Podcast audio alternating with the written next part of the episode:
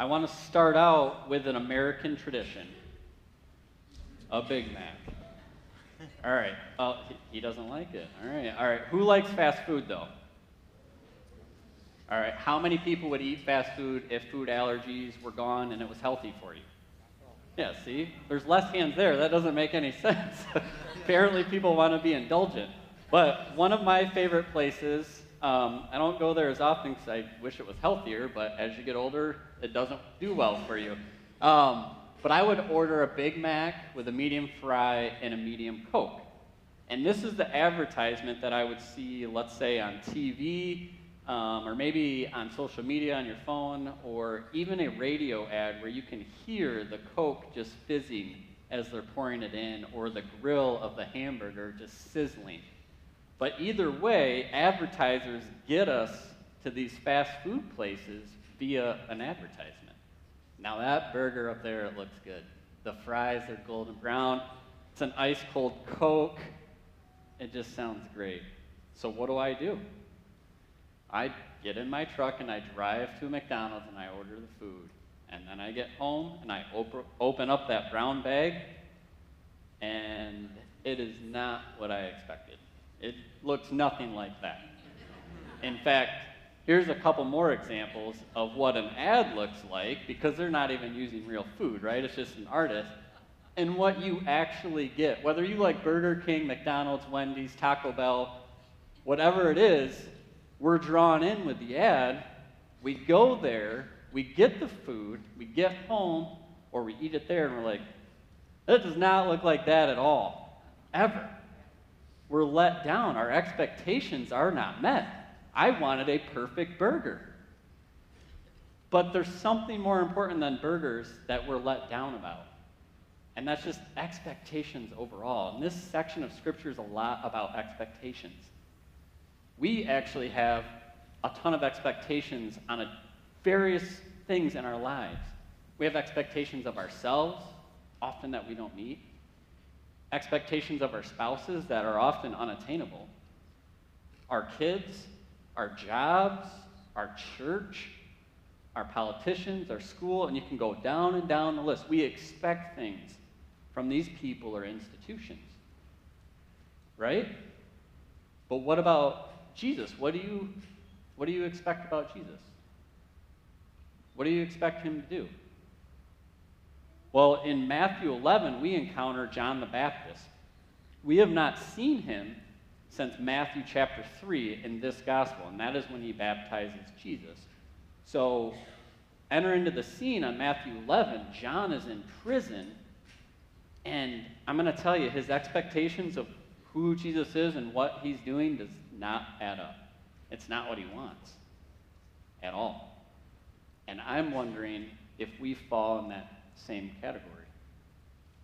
Because the overarching theme, which is hard to capture in this big section of, of uh, Scripture that I want us to be thinking about with expectations today, is this our expectations of Jesus often fall short of who he is and what he's doing. It's a two part thing. We have expectations of who he should be and what he should be doing. And John, the greatest man, as we'll see, born of women outside of Jesus Christ, had some expectations of Jesus, and they weren't being met. So, how does he handle that? How do we handle that when we have expectations that aren't being met? Because we want them to be met. So, with that, please open your Bibles to Matthew chapter 11. I would ask you to scrap in, it is 19 verses. We'll read all 19 verses and then break this up into four different parts. So, Matthew chapter 11. When Jesus had finished instructing his 12 disciples, he went on from there to teach and preach in their cities. Now, when John heard in prison about the deeds of the Christ, he sent word by his disciples and said to him, Are you the one who is to come, or shall we look for another? And Jesus answered them, Go and tell John what you hear and see. The blind receive their sight, and the lame walk. Lepers are cleansed, and the deaf hear, and the dead are raised up. and the poor have good news preached to them. And blessed is the one who is not offended by me. As they went away, Jesus began to speak to the crowds concerning John. What did you go out into the wilderness to see? A reed shaken by the wind? What then did you go out to see? A man dressed in soft clothing? Behold, those who wear soft clothing are in kings' houses. What then did you go out to see? A prophet? Yes, I tell you, and more than a prophet. This is he of whom it is written Behold, I send my messenger before your face, who will prepare your way before you. Truly, I say to you, among those born of women, there has arisen no one greater than John the Baptist. Yet the one who is least in the kingdom of heaven is greater than he. From the days of John the Baptist until now, the kingdom of heaven has suffered violence, and the violent take it by force. For all the prophets in the law prophesied until John. And if you are willing to accept it, he is Elijah who is to come. He who has ears to hear, let him hear.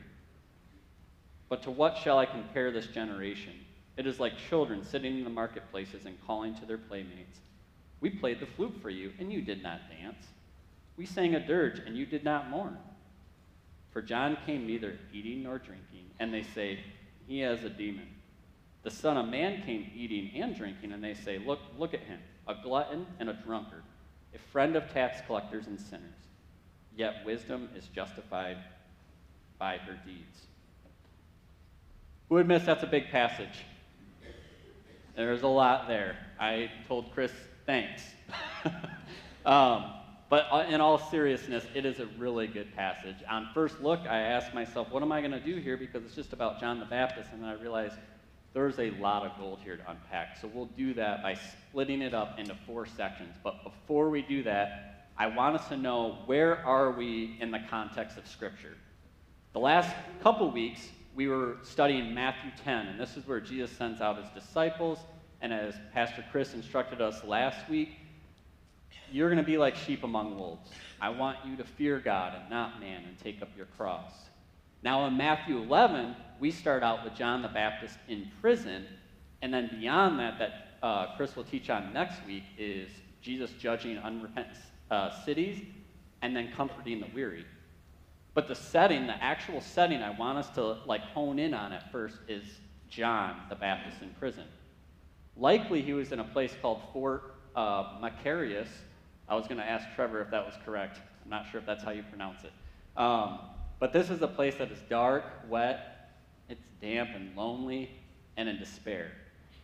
I actually rented a, or didn't rent, but purchased an Audible book that was a fictional story of what they thought it would have been like for John in prison. And I listened to that, and that was staggering because they thought his prison cell could have been 12 feet down in the ground as a pit, and they'd have to be lowered by a rope even to get in. So just wrap your head around that because I'm pretty sure John did not expect one day, I mean, he had fiery language, as we'll see, but he didn't expect that he's going to be in prison. I mean, he's the one preparing the way, he did everything he needed to do, and now he's in prison. But that's where he's at, and I'm wondering if that sometimes is where we're at. I'm doing everything I'm supposed to do. I believe in you, God. I'm in a rough spot. I'm a little frustrated. And John was frustrated. So, the very first thing that we encounter with John is a question that he has his disciples go and ask. But this reveals John's doubt. John was doubting at this time. He said, here, he's talking to his disciples, John's disciples, and he's like, hey, I, I can't take it anymore. Can you, I gotta know. I mean, I'm, I'm looking over scripture things are checking out, but some of this just seems missing. Can you go ask Jesus, are you the one who is to come, or should we look for another? And one of uh, Dave Cummings actually reminded me this in, in Prayer Partners. He, he said, and this is the John the Baptist that baptized Jesus, saw the Holy Spirit descend like a dove, and he said, hey, this is my son, listen to him. That same John the Baptist is now saying, I mean, I hope I'm right. I mean, is he the one? You need to go ask him. And why is he doubting? Why is he frustrated with Jesus? Honestly, Jesus isn't doing what John wants. He wanted something, and he wasn't doing it. Because John expected Jesus to come with judgment at some point. Like, he's good with Jesus the healer. He's obviously fine with Jesus being holy, although John himself probably wouldn't hang out with some of the sinners that Jesus did.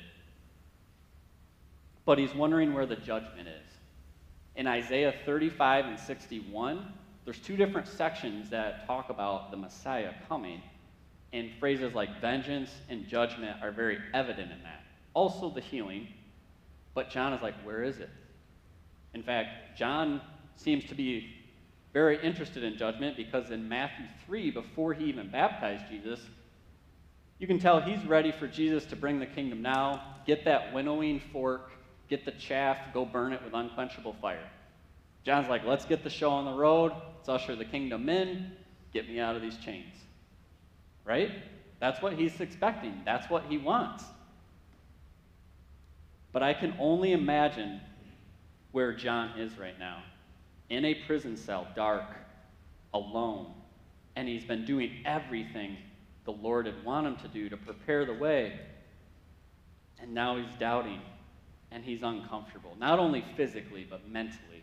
And that's what doubt does it is an expression of discomfort. That's what doubt is. And the question that I have for, for you and for me is even the strongest leader, meaning John the Baptist, even if he can doubt, maybe we can doubt. Even the strongest leader, under the right pressure, might doubt. And I know I'm relatively young, but the past 18 months, we're, honestly, we're all sick of hearing that, right? But it has been the strangest I've seen in my entire life. Nothing remotely close to any time before that. And I was, I was studying this and I'm thinking about John, and then I'm thinking about all of us in the place that we might be similar to John in prison, but it's a little bit different. We just can't keep, keep going this way. If everyone is just this busy, this depressed, and this scared this hurting, this angry, this confused. Jesus, why? Why aren't you entering in? Why aren't you taking the chains off? I, I believe you. And that's where John is. And often when I personally doubt, I, I ask Chris for, Pastor Chris for a book recommendation, a long time ago. Regard, I don't even think it was about doubt at that time, and he recommended a C.S. Lewis book called God in the Dock. I did not apparently pay attention to Chris because I got a book called God in the Dark by Os Guinness. Luck, not luckily, providentially, uh, the Lord put that in my way because it was all about doubt and faith. Because when I start having my own doubts, I start asking myself, do I really believe? Do I? And then I feel guilty. And one quote from that book that was extremely helpful to me, and I've underlined probably no book more than that one, is this. I know it's a big quote, but bear with me here. Doubt is not the opposite of faith, nor is it the same as unbelief. Doubt is the state of mind in suspension between faith and unbelief, so that it is neither of them wholly, and it is each only partly. Long story short, doubt is the halfway stage. And that's where John is. He's in the halfway point. He didn't lose his faith, he believed in Jesus, as we'll see here in a second. But is this where you're at right now? Are you in that halfway stage where it's just, it's tough? So, what do I do? What do I do with this doubt, this confusion, this anxiety, this depression? It, it, it never seems to get fixed. Well, John sets an example for us. And in faith, because if John lost his faith, he wouldn't go to Jesus. But he still had his faith. Yes, doubts, for sure. But he had his faith, and he said, You know what I'm going to do? I'm going to send my disciples to Jesus and just do a double check. Just verify for me. Because he wanted that, just that assurance. He was just like, God, just tell me. And this is the pattern I would argue we need to have. And that is when circumstances cause you to doubt, do what John did. Go to Jesus and his word. And I must have missed in the first service when Missy had, um, I forget, it was Psalm 22, I think. When we focus rightly on him and praise him, it definitely helps take stuff off of us. But I don't want us to pretend that these dark places, the dark place that John was in, was not hard for him and that Jesus just doesn't understand. That's not the case at all. He can sympathize with all of our weaknesses. But when we get to a place where it drives us to doubt and we're in this halfway point, we either can pull inward or we can do what Psalm 22 that Missy quoted, and we can go to Jesus and his word. The next section is what is, how does Jesus answer John's disciples? We see that in verse 4, and it's with tremendous patience. And he doesn't just say, Yeah, I'm the one. And actually, I was talking with Brian Howard after the first service, and he goes, The fact that John even asked that question is kind of bold. Like, hey, are you the one? I just need to know. Like, if, if I was Jesus, I'd be like, How dare you? After all we've been through, like, and you're going to ask? Jesus doesn't answer that way at all. He answers John's disciples this way. He says, Here, I know John's struggling. I can see him in prison, and I gotta believe it, it pained Jesus. But there's other things going on that John doesn't see. But he's like, you know what? I'm gonna be patient. I'm gonna ask John's disciples, come here. I want you to see the blind see, the lame walk, the lepers are cleansed, and the deaf hear and the dead are raised up. Also, the poor have good news. Preach to them. This is actually Jesus talking about fulfilling Isaiah 35 and 61. That still had that vengeance part, but as you can see, Jesus was fulfilling both, both of those and many other parts of Scripture perfectly about the eyes that could not see can now see, the ears that could not hear now hear. In fact, I envision uh, John's disciples, and they get to Jesus and they say, Hey, John, you know, he's in a rough spot. He just needs to know, are you the one? And I think Jesus took them over and just started healing people. So with John, John's disciples would have been with Jesus. They would have seen with their own two eyes. Someone who could not see can now see. And then they look over here and they'd be like, she couldn't hear, and now she can hear. Or that little boy died and now he's alive. And the poor are getting preached the good news. I guarantee you, I speculate, I guess, but I, am going to strongly urge and guarantee that John's disciples go and see John and they're like, I don't even know why you question, dude. Like, seriously, I just watched people that were blind, deaf, all be healed, the dead raised, he's fulfilling perfectly the prophecy that was spoken of him. And that just goes to show that Jesus was giving proof, not only in word and deed, he was doing these deeds in front of John the Baptist's disciples, but also recounting likely what John was thinking about with Isaiah 35 and 61. And that's what we need for doubt. God is the best answer for doubt. Like without hesitation, God is the answer to all doubt. And the largest part of doubting comes simply from not knowing or experiencing what God has said and done. Jesus is saying, Hear and see, and then shows them so that they would know, one, the word, two, experience the word being fulfilled at that very moment so that they can be assured. The only thing, though, is even though Jesus answered in patience, there was a gentle rebuke, you could call it, in verse 6. And that is, Blessed is the one who is not offended by me. This is the part that I have the most difficulty with myself because so much pain and frustration and doubt and confusion is in our world. And Jesus is telling John, Look, I know you don't understand everything that's going on, but I need you to trust me. Blessed are you who's not offended by me. I know that you're sick and hurting, and I can sympathize with that. I know that you lost your job. I know that you have different friends now than you used to. I know things don't look the way you want. But you gotta trust me. You gotta trust me. Proverbs 3 5 says, Lean not on your understanding. Why? Because we're supposed to trust the Lord. And I think that's what J- Jesus is doing here. He's like, Look, yes, I am the one. I have not forgotten about judgment. Judgment's coming. And in fact, later in chapter 11, he does do some judging. Uh, John would be happy about that. Um, but he goes, I have to follow my Father's will here. I am fulfilling everything. You don't see the whole picture. And right now, personally, myself, I, I'm lost. Like, it, it's tricky out there right now. But we have to do what Psalm says is fix our eyes on the one that did heal, that did raise the dead.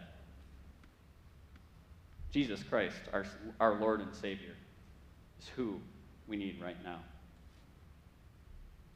Next, in verses 7 through 15, Jesus addresses the crowd. He kind of does this with a question. So, this is John the Baptist, his disciples are departed at this point, and now he's just addressing a crowd around him.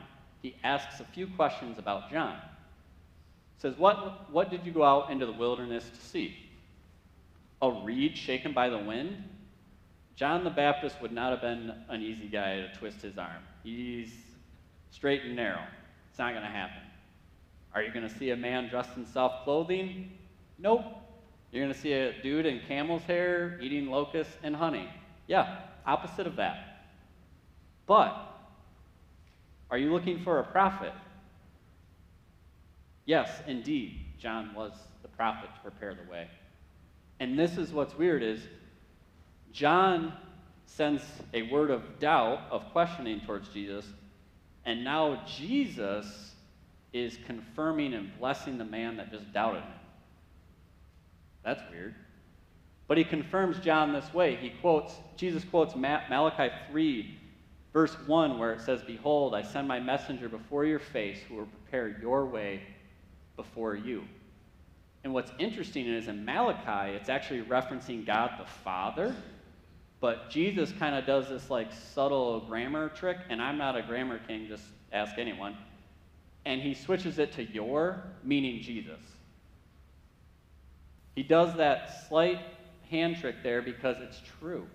So not only is he confirming that John the Baptist is the prophet who was to prepare the way for Jesus Christ, our Lord and Savior, it's also Jesus in the flesh right there. He changes that personal pronoun on purpose. And then Jesus goes on to say, Among those born of women, no one is greater than John the Baptist. The man that is struggling in prison because he called out Herod for some wickedness wants Jesus to desperately rescue him right now, doubts Jesus is the greatest man born outside of Christ. And then it gets even crazier because Jesus doesn't answer in a way John would have expected, but I think it would have reassured John for sure. And then we look to what Jesus says next, and he says, Yet, the one who is least in the kingdom of heaven is greater than he. Does that mean the thief on the cross that had no time to do a lot of God's work is greater than John the Baptist? Yep. He is. Why is that? Like, that seems like a backhanded compliment. Like, okay, John's really great, but seems like it's fairly easy to be better than him. And it's not like a who's worse or who, who's better. What Jesus is saying is if you believe in me as your Savior, it's a lot better because you're born of the Spirit, not of the flesh. You're going to be with me forever, in eternity, without sin, and here's the key without doubt anymore, because you will know and you will see. Your faith will become sight.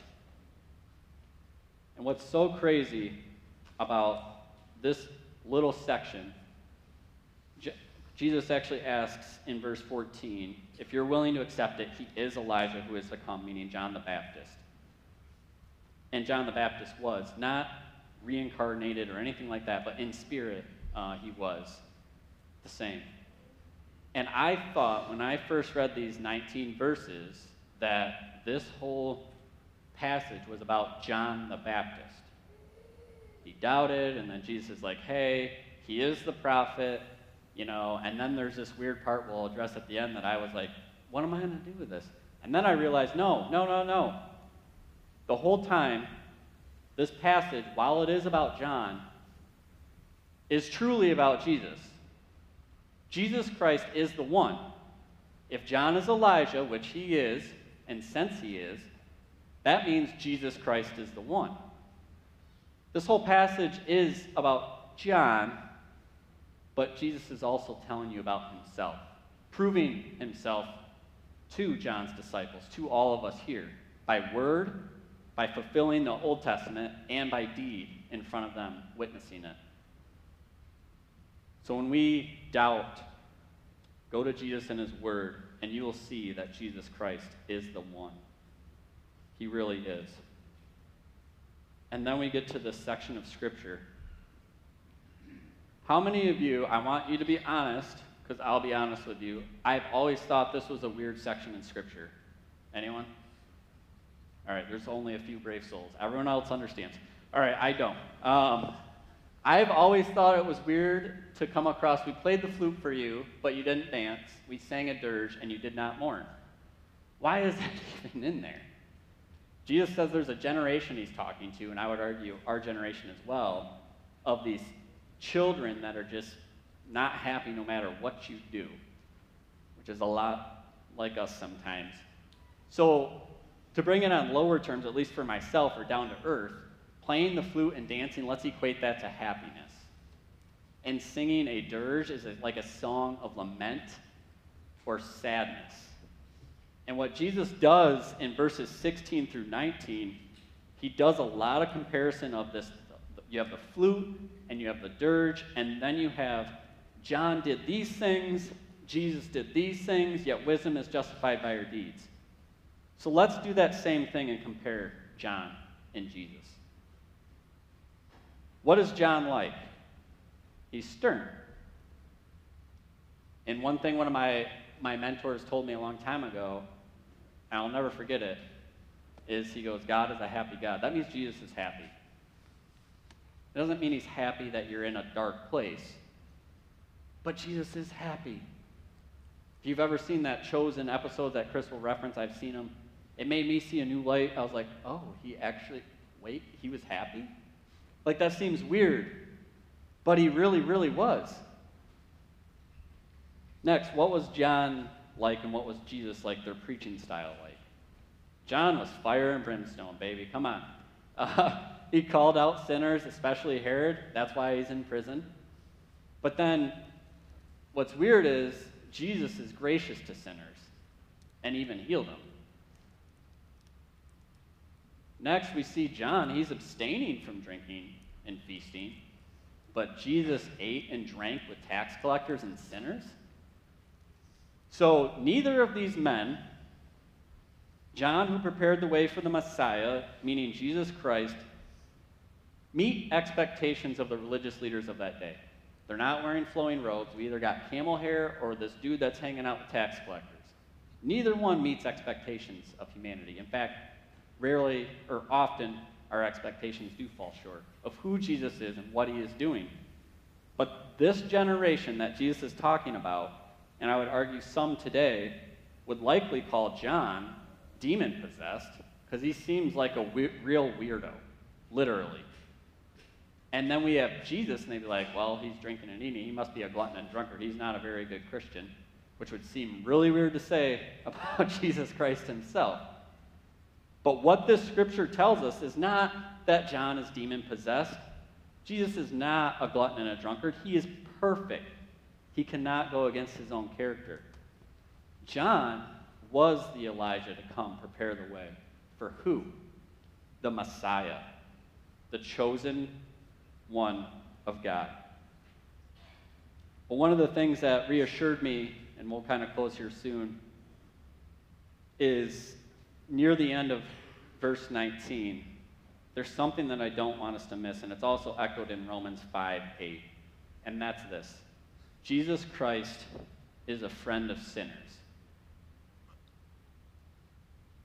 While we were still sinners, Christ died for you, and he died for me.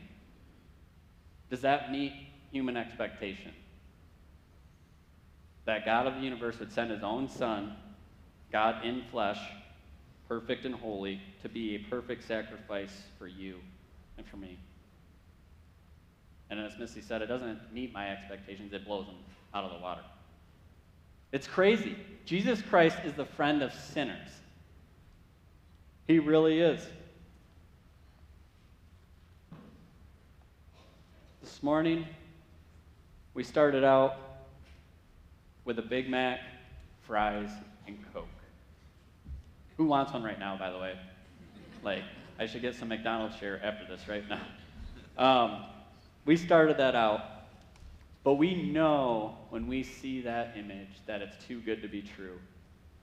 And I was reminded earlier this week that often we as Christians, old and young, have an Eeyore mentality, and we're like, this is too good to be true. Too good. My son told me this week, Dad, I'm not sure if I believe. And I asked him why. And one of my son's reasons was, Dad, sometimes this just seems too good to be true. My son was in the halfway stage of doubt. I know he believes. I know he does. But doubts were creeping in. And I had to tell him, Jackson, your dad is 27 years older than you, and I guarantee there's people older than me in this room. I have doubts sometimes too. I do. Because life is really hard sometimes. And he doesn't enter in the way that I want him to when I want him to. He doesn't always. Doesn't mean that he won't, or in a different way. But John chapter 11, when someone walks up to you, or even in your own life, and says, I don't know, it's just too good to be true. Let's follow John's prescription for doubt, for darkness. And that's this first thing we need to do is go to Jesus. John didn't lose his faith. He went straight to Jesus, the source of his faith. Because if he pulled inward and isolated, if I let my son do that, we're not going to be in a good way. And I'm not saying that you can lose your faith. We know that Jesus is the author and perfecter of our faith from Hebrews 11. He will hold you fast. No one can snatch you out of his hand from John 6. There's so many verses. But it doesn't mean you won't have doubt. So when you do, go, go to Jesus. He is the one. And go to his word. That's what John was reciting in his mind. We need to recall who Jesus is and what he has done. And we have it right here. Come, hear, and see. Hear and see what he has done. He is fulfilling everything perfectly. And remember how He has changed your life. It is not that you changed it, He changed it. He did. By the power of His Holy Spirit, by His grace alone, He saved sinners like us. And lastly, honestly, one of the hardest parts is wait and trust. I don't know how long John the Baptist had to wait. Maybe the disciples never got back to him and his head was off. Because we know that happens a few chapters later. I don't know the timing. I don't. But I, without any hesitation, guarantee you that when John the Baptist, his head left his body, and he saw Jesus Christ fully, without doubt or anything, it's going to be nothing like a false advertisement at all. It's going to be like the Apostle Paul said in 2 Corinthians we will not have human words to express what we see. In fact, the reality of Jesus is better than anything we could ever expect. Better than anything we could expect. Jesus is better. Go to him in your dark times, in your good times. I promise you, he's better than you'll ever expect. So, with that, I'll have the praise team come up and ask you one final question. Will you hold on to your expectations of Jesus? Or will you trust him as he really is, the Holy One, the Messiah, the chosen one of God that John prepared the way for?